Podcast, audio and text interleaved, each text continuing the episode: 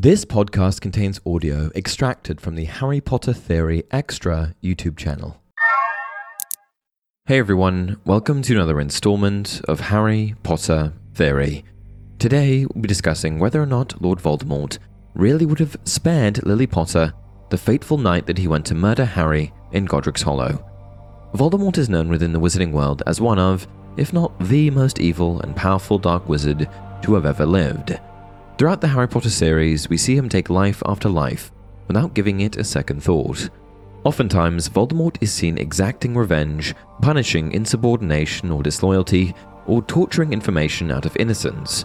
But sometimes he simply killed people just for the sport of it. And so, it's incredibly hard to imagine a wizard such as this, who ended lives without any hesitation, would have spared the mother of a child prophesied to be his ultimate downfall. I am, of course, talking about whether or not Voldemort would have actually spared Lily's life had he been successful in murdering a one year old Harry on the eve of October 31st, 1981. Now, I'm not questioning whether or not Lily threw herself between the Dark Lord and Harry as Voldemort cast his killing curse at her infant son. I'm not even saying that he didn't spare her to begin with. After all, he did tell her to stand aside several times. What I am questioning, however, is whether or not Voldemort would have spared her life if he had gotten the chance to kill Harry after he told her to step aside. Doesn't it seem much more likely that if he had finished what he came to do, i.e., murder Harry, he would have killed Lily afterwards as well, in order to remove her from the equation and not have to worry about her trying to interfere at a later date?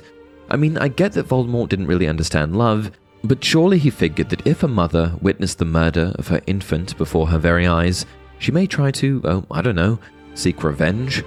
Plus, there's the fact that mere moments before, he encountered James Potter standing in his way and killed him without a second thought. Why should we suspect that he would do anything different with Lily after he was finished with Harry? The number one prevailing theory here is that he attempted to give her the chance to flee to honor the plea of one of his most loyal Death Eaters, Severus Snape, who, as many of you will know, was desperately in love with Lily and begged the Dark Lord not to kill her. And while it does seem like he is planning to honor Severus's request, I must admit that I find it a little difficult to believe that he would have left the Potter house without having killed Lily after all. For starters, at the time, Severus was relatively young, and his time in Voldemort's service had been relatively short. Would the Dark Lord really have spared a witch's life for him? A witch who could cause him so much trouble if she decided to come after him? Maybe in a regular situation, but in a situation dealing with a prophecy that spoke of Voldemort's downfall, I'm simply not convinced.